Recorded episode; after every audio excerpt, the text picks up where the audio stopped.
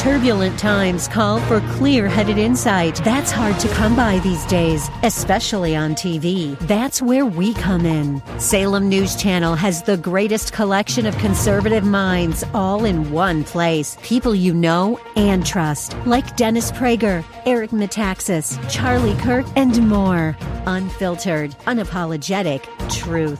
Find what you're searching for at snc.tv and on Local Now, Channel 525.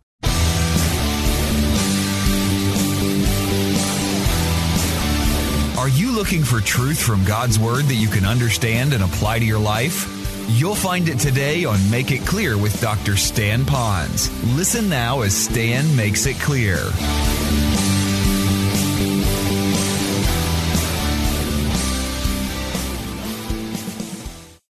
So last week we continued moving in the direction, and I'm going to review that with you in a moment, of how to have the kind of relationship with other people founded upon love and what that would look like. But today we're then going to continue that thought by this that there's going to come people in your life who will become enemies in your life. And he was speaking to them because he knew that there would be some tremendous enemies, enemies that would drag them off and then put them into a fiery trial. And it wasn't a strange thing because it happened to so many of them. And whether or not they went to the fire, it definitely disrupted their life, their career, their businesses, their families, their connections. Everything about them was to be scrambled forever. And yet they needed to be strong for Christ. And in fact, during that time of strength and standing strong for the Lord, actually the church flourished and grew. And so with all of that, that's where we are today, is we're dealing with relationships, and it's born on love. So if you have your Bibles, I'd like you to go quickly as I'm going to just kind of outline what we covered last week and then get into some meat to prepare us for loving other people. Maybe right now you have good relationships with everyone. Maybe God is using today sovereignly in your life because he knows that tomorrow someone's going to turn against you at work, on your team, in your neighborhood, maybe even in your marriage. I don't know. But I know this God is not a foolhardy God. He loves you so much and he cares for you as a person that he wants you to be prepared. So while this is a timeless truth from years and years and years ago, I also want you to know it's bridged to the very current life that you and I live today. So get ready. God knows something that's going to come into our lives, and he wants us to respond in a proper way. So let's look at the passage since you have it opened already, Romans chapter 12. And let's look at it. So, what about this relationship with others? Well, it starts out by saying, let love be without hypocrisy or let it be authentic. My opinion is that this is actually setting the stage almost like an umbrella over all these other truths. In other words, let love be without hypocrisy by doing these things authentically or genuinely. Which then implies that we as Christians, that sometimes the more we know of the Word and we know how to manipulate the Word, that we can actually do what I like to call sin management. In other words, on the outside, we can look pretty spiritual. We can look pretty righteous. We can look pretty holy. But inside, we're nothing but uh, fermenting unholiness and unrighteousness, kind of a sewer going on. But we are so disciplined that we know how to orchestrate looking good in front of other people. Yet in reality, we're grieving the Holy Spirit. Sometimes we can grieve him to the point that just makes it seem like he's out of our life completely. But worse than that, it's never sustainable. And very soon, we're then seen to be the hypocrite that we don't want to be, that others call us to be. And God says, be authentic. So the issue we're talking about is love. Now, park on that for a moment. Now, when we love other people, it's not like I manufacture this man made love and I read all these books out there on how to love other people. What it really is, the love of God is shed abroad in my heart, Scripture says, and then it should be shed abroad to others, and that we should love more and more, not with our love, but His love. What I urge you to do in your own time, which I think you'll find to be very fascinating, is take what you're going to get through Scripture today. And now I want you to take the life of Christ and find as many examples are teaching principles that he gave in Matthew, Mark, Luke, and John that will match what I'm teaching you right now. How did he model this? Now, why is that important? It's not just to say, oh, that truth agrees with what he did in the Gospels, therefore the Bible must be accurate. Well, that's good, that's important. But more than that is this. Since Christ lives in you as a Christian, that means he then, who already is all of this, can live it out in all these truths. So that makes everything you're learning today doable That's the beauty of this. That's the passion of this. It's all doable. And it's even more doable because it's him doing it, so he gets all the glory. You have all the power to do it, and you get all the results. Now, that doesn't mean your enemies turn into your bosom buddies, but it does mean this that you and God will have such a sense of peace and intimacy that you can't get any other way. And that's what makes this study so exciting for me is that this is what Jesus is. And this is what he did. And he's inside of me. So it works. And it will work even if it means you and I going to our own proverbial cross and crucifixion, even when we are. So again, the first part of it is to be authentic. So it says, let love be without hypocrisy. But to know that we love without hypocrisy and authenticity, we have to understand that love also has boundaries in it. It's not a willy nilly love, it has boundaries. I've heard about some going on a cruise, some have been on a cruise, some are planning for a cruise, and here's one thing I know about a cruise. In most cases, other than maybe the wheelhouse and the engine room, they tell you that whatever you pay for your cruise, you can go anywhere on that ship you want upper deck, lower deck, front of the boat, bow, stern, whatever. The only thing you can't do is you can't get off that boat in the middle of the ocean and survive. You've got to stay on the boat. That tells me that there's boundaries with love. That yes, God says we're to love everyone and we're to love powerfully and authentically, etc. But the boundaries of how we do it and how it's displayed is all found in Scripture. And to do that, it has to be selective. So to do that, it says to abhor that which is evil. To do that, we need to know what's right, what's wrong, what's good, what's evil. And then once we see what it is, we look at the evil and we say, I don't want to be a part of it. I don't want my eyes to be a part of this. I don't want to look upon anything that's wicked. And then secondly, I need to cling to that which is good. Now that's a choice in your life as a Christian. He gives you the power. Jesus did all of that, and that's what he wants is for us to be selective. Then the third is, it says, love must demonstrate tender affection.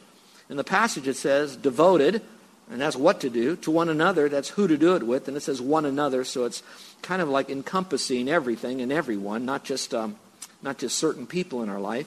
But we're to do it how? With brotherly love.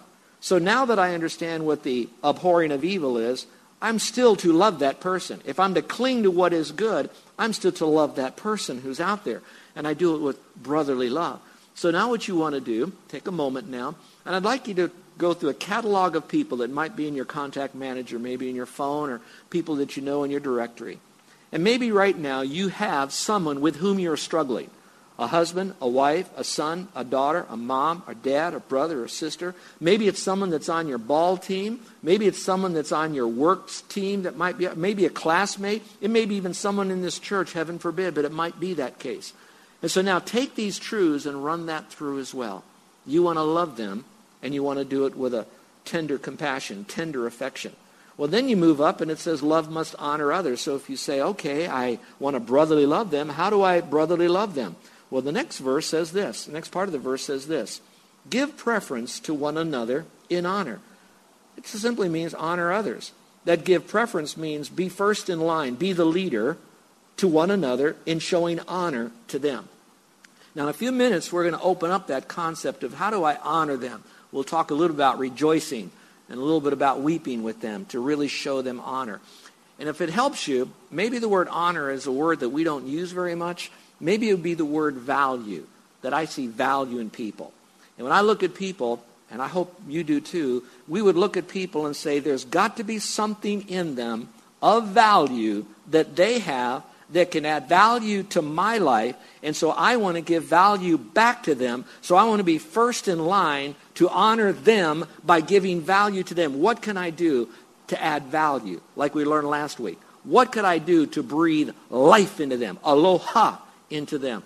And I'll tell you, that will change your life. When you start thinking that way, you're going to become the very person you so much have always wanted to be. And here's some things, some principles that will help you do that. So it talks about honoring others. But then it talks about doing it with enthusiasm. It says not lagging behind in diligence. In other words, you don't pick and choose. It's not you're on one day and you're off the next day. It's that we are enthusiastic about this. We're passionate about this. Our eyes are like radar looking for people that we could honor, looking for people that we can cling to that are good, looking for those that we might need to step aside from for a while in love, praying for them, but maybe not getting involved in their activities. It's we're passionate about this. We're enthusiastic about this. We're a candle that's lit so we can light another candle. so enthusiastic. But that's not enough because we know, just like uh, Chuck Swindoll's book said, strike the original match, that there'll be other people that'll try to blow out that match while we keep striking that match. Do you know somebody like that? The more you try to do good, it seems like they keep trying to blow out your flame of love toward them. Do you know someone like that? It often happens in marriages, sometimes before there's a separation. Sometimes it happens when kids, before they pack up and leave the house, you try to do all that you can, and they kind of blow back and they try to blow out your passion to try to love them. And I believe that Lord, the Lord knew that. That you'll have people that were once loyal, but now they're disloyal, were, once worked for you and now work against you. And here's what he says. I like this. He says, rejoicing in hope. In other words, as long as that person can wiggle their little finger, there is still hope for that person. There is hope for that relationship. There's always hope in Christ. That even if that person abandons you forever and you die or they die and you are separated and never can get on the same page, that's okay. Because the Lord says, you have hope in me for all eternity. But he doesn't stop there. He says, persevering in tribulation. Underline that. And that's really the person who really loves. I think the test of real love is to stay with it no matter what. And my model again is Christ. When he was up on the cross, he could have called down how many angels to wipe out those guys who were voting or betting on his clothes. He didn't do all of that. He didn't say, enough is enough, and he walked away. He stayed there all the way to the end because Scripture says, in order for him to prove his love for us, he had to die for us, and it says he proved his love for us when we were sinners, not when we were hungering and thirsting after God. So he persevered. And that love is inside of us. And so, again, that's part of enduring to other people. Now, if you want to circle the phrase devoted to prayer, because I really think it's probably the most difficult thing to do is to endure loving someone in the midst of tribulation with that person without really connecting to the Lord for communion and power and strength and wisdom. And how do you do this? Let me spin it another way. It very well could be that you're loving others, and maybe that person isn't so much blowing his or her breath to blow out your candle out, that kind of thing. But it could be that you're so wrapped up in tribulations of just life that all of a sudden you kind of bring home all the problems on the job and now you dump it on your family. And so, again, you're not really persevering in love to them. You're not enduring all of this. You're just bringing all your garbage from work home, and you think that you'll feel better by dumping on them. Now, I don't mean to be too much of a counselor, but this might help you. If you ever give a problem to someone else who didn't cause the problem and can't solve the problems, you burden them with something that they now will carry until they finally release the problem. So you're actually adding more burdens to them rather than lightening their load for them. So it says here, endure all of this, be devoted to prayer, and rejoice in the fact that there still is hope. But that's not all. He also says to be generous. It talks about contributing to the needs of the saints.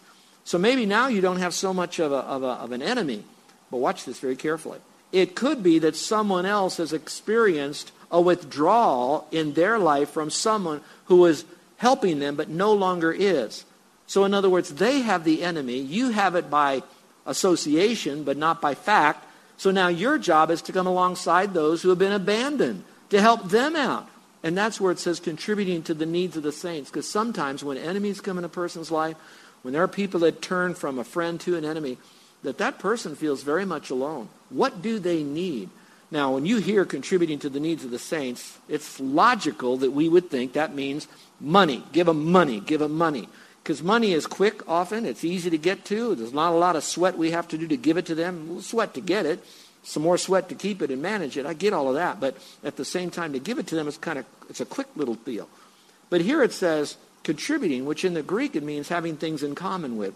I like to say it, and I'll say this again. We need to feel their pain and yet we have the resources to maybe lighten their pain. And so whatever it is, is it time? Is it to watch their kids? Is it to help them find a job? Is it to help do something for them around the house that they can't do? What is it that we can contribute to them because they have a need? Now listen carefully. The issue says need. It doesn't say greed. And to me, if you want a, an easy definition for what a need is, a need is something you need as a basic need to stay alive. All right? So think about that for a moment. All right, the next is that we must be hospitable here. Love must pursue hospitality. I love that phrase, practicing hospitality. If you see that in your Bible and you have the same version I do, see where it says practicing? I would like you to underline the last three letters of the word practicing. because that's ing. That means it's going on. That means you are hospitable wherever you go. There was a lady yesterday at our seminar, a, a very uh, um, a prominent lady in our Christian community, more retired today than she was. And she was taking the assessment on spiritual gifts, and one of them dealt with hospitality. And she cornered me in the back very wisely, and she said, You know, in the question it says here, do you take people into your home or do you welcome them to your home? That kind of a question to determine whether you had hospitality. She says, I live in a very tiny apartment. She says, We have no parking for them, so I can't bring people into my house to be able to do this. So I, I don't, how do, you, how do you make this work? It sounds like you need to change this. And I said, You are so smart. Because really, we put the word take them into your home because we kind of quickly think that's what hospitality is. But in reality, it means take them into your heart. So if you don't have a home, what do you do? She says, I take people out all the time. After church, if they have a need, I'll take them here. I'll make sure they get there. I said, You are a hospitable lady. I said, In fact, what's the middle word in the word hospital? Spit. But it's not. It's hospital, all right? Hospital is what? is that you have hurting people around you and you want to have them come to you and in some measure relieve their pain. And so when I think of a doctor, I don't think of a doctor who only works in a hospital or in his office. I think of a doctor who takes his skills wherever he goes. I'm reminded of the lady I saw recently on the internet. You might have seen her too. She was uh, going to her wedding in her full wedding gown. There was a horrible accident. She jumped out of the car with her whole wedding gown and she runs to the injured victim that was out on the street. Did you see that? That tells me she's a hospitable person. She loves strangers and wants to do something for them. Now, this is generally in the context of loving others, but I need to kind of put us more in a direction now. What about even more those that are going to be against us? So I want to talk now about relating to our enemies, and you might see it. Now, to do that, you, mean, you might need to ask yourself, what would be an enemy to you? Now, some nobody's your enemy unless they're an enemy of God. Maybe you're that spiritual, so yeah, I have no enemies, only those who are enemies of God. Well, I, I applaud you for that. But maybe some of you say, it just takes someone who votes against you in a meeting. They become an immediate enemy to you. You, you decided to label them that. And that doesn't make them an enemy. But on the other hand, there are people, and here's the term, that are working knowingly or unknowingly, key phrase, knowingly or unknowingly, that are taking your life away they're kind of sucking the aloha. They're keeping that breath of life away from you. They are devaluing you. They're diminishing you. They're loading you up, whatever that is.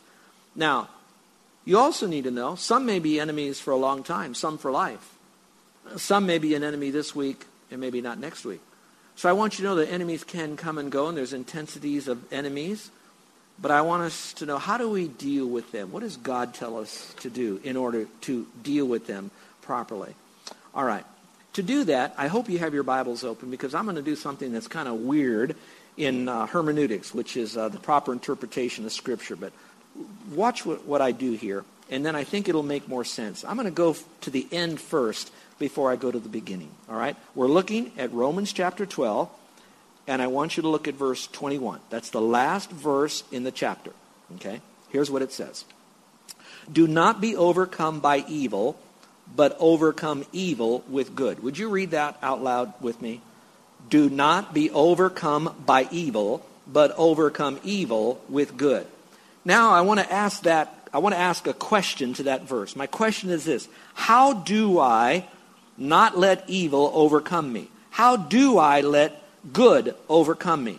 Now, with that in mind, now I'm going to go up to verse 14, which is the beginning of the paragraph of this last part of the, ver- of the chapter, and it's going to now explain to me how do I overcome the evil that's around me by doing good, and how do I stop evil from overcoming me.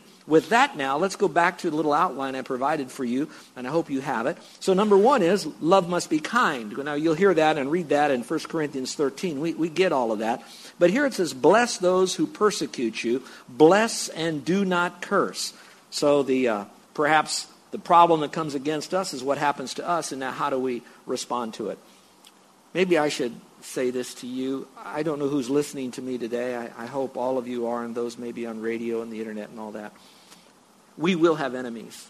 How many of you would go public right now by just raising your hand without a name that would say that either in the past or in the present you have someone who is devaluing you diminishing you, working against you in some measure, maybe not all their life, but maybe more recently, but in a sense, they are your enemy at this time. That you, you feel their enemy type activity and emotion and energy. You have that going on right now in your life. Would you raise your hand? How many of you like that? Okay. The rest of you that don't have your hand up, I, I, I am so happy for you. I, I'm genuinely happy for you.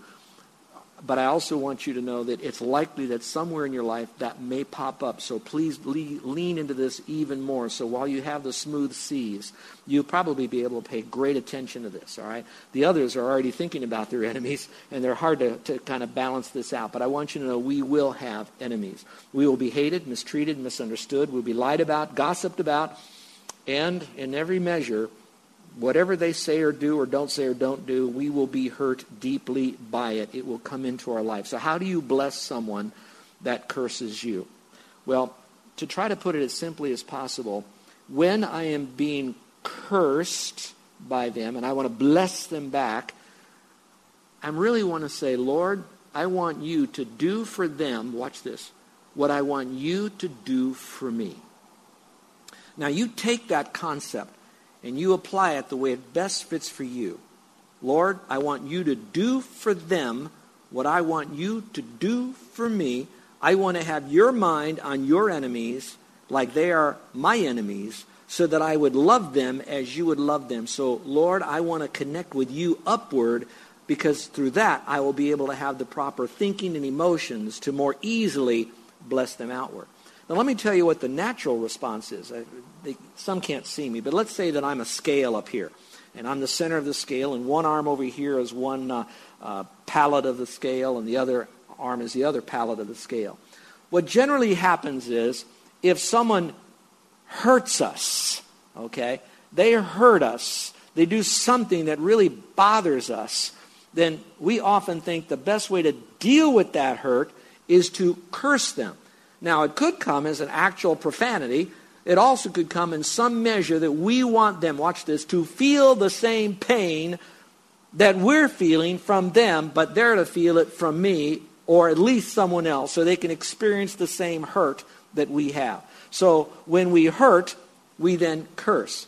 And generally, what happens is the more we curse and they hurt us, we don't really engage biblically to try to help that. When we curse someone who's hurt us, it generally never helps. It only exacerbates the problem. So, what does God say?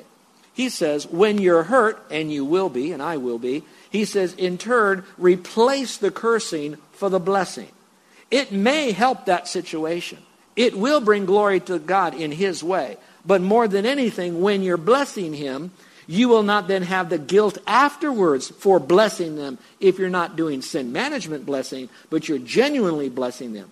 If you curse them, you may feel good for a moment because you finally got them to be quiet or to get away from you or you're doing something and, oh, good, I got one better than he's got, you know. But when you walk away from that, since that's sin, which it is, then you will experience guilt because sin is a function of the spirit, not always only of the mind. So now you're worse because you keep perpetuating that, and then you're exacerbating that, and the relationship goes nowhere.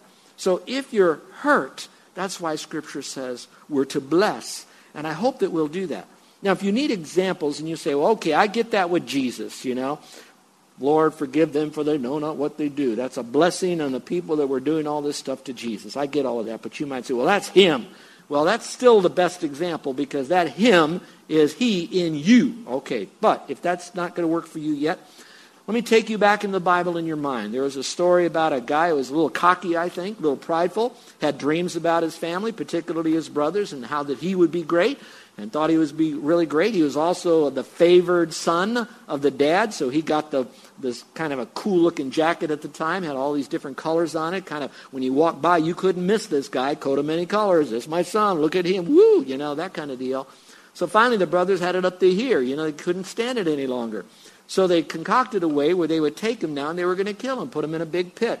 And one of the brothers uh, said, "No, no, no. Let's not do that. At least he didn't die." Took him, and then they sold him to a caravan of, of cameleers that would then take to a far distant country. And so this now favored son broke the heart of the dad because he wasn't there. At the same time, he's separated from his very family and he's in another place. And then he, at that time, was thrown into jail for something he didn't do. And all that being said, later on it all came to head.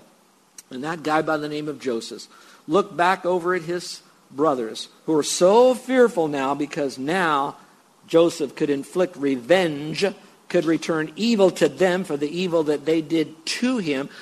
They now he could now curse him because they hurt Joseph. And all of that, Joseph said those very profound words, and I hope you mark this down. He said this because this is the biblical way to look at it. You meant it to me for evil, brothers, but God meant it to me for good. And you know the real good is that through all of that, Joseph was raised up, and with all the wisdom that he had, he was able to preserve life for millions of people, and particularly his own, his own family during that famine. You're listening to Make It Clear with the teaching of Dr. Stan Ponz, founder of Make It Clear Ministries. Make It Clear is dedicated to taking the Word of God with clarity into every person's world. It is the support of listeners like you who make the ministry of Make It Clear possible. You can provide your tax deductible gift to Make It Clear online by going to makeitclear.org, or you can mail your gift to Make It Clear, P.O. Box 607901, Orlando, Florida 32860. Thank you for helping us make it clear. If you would like to have Dr. Ponz speak at your church or event, please send us an email at tellmemore at makeitclear.org. Thank you, and remember to make it clear.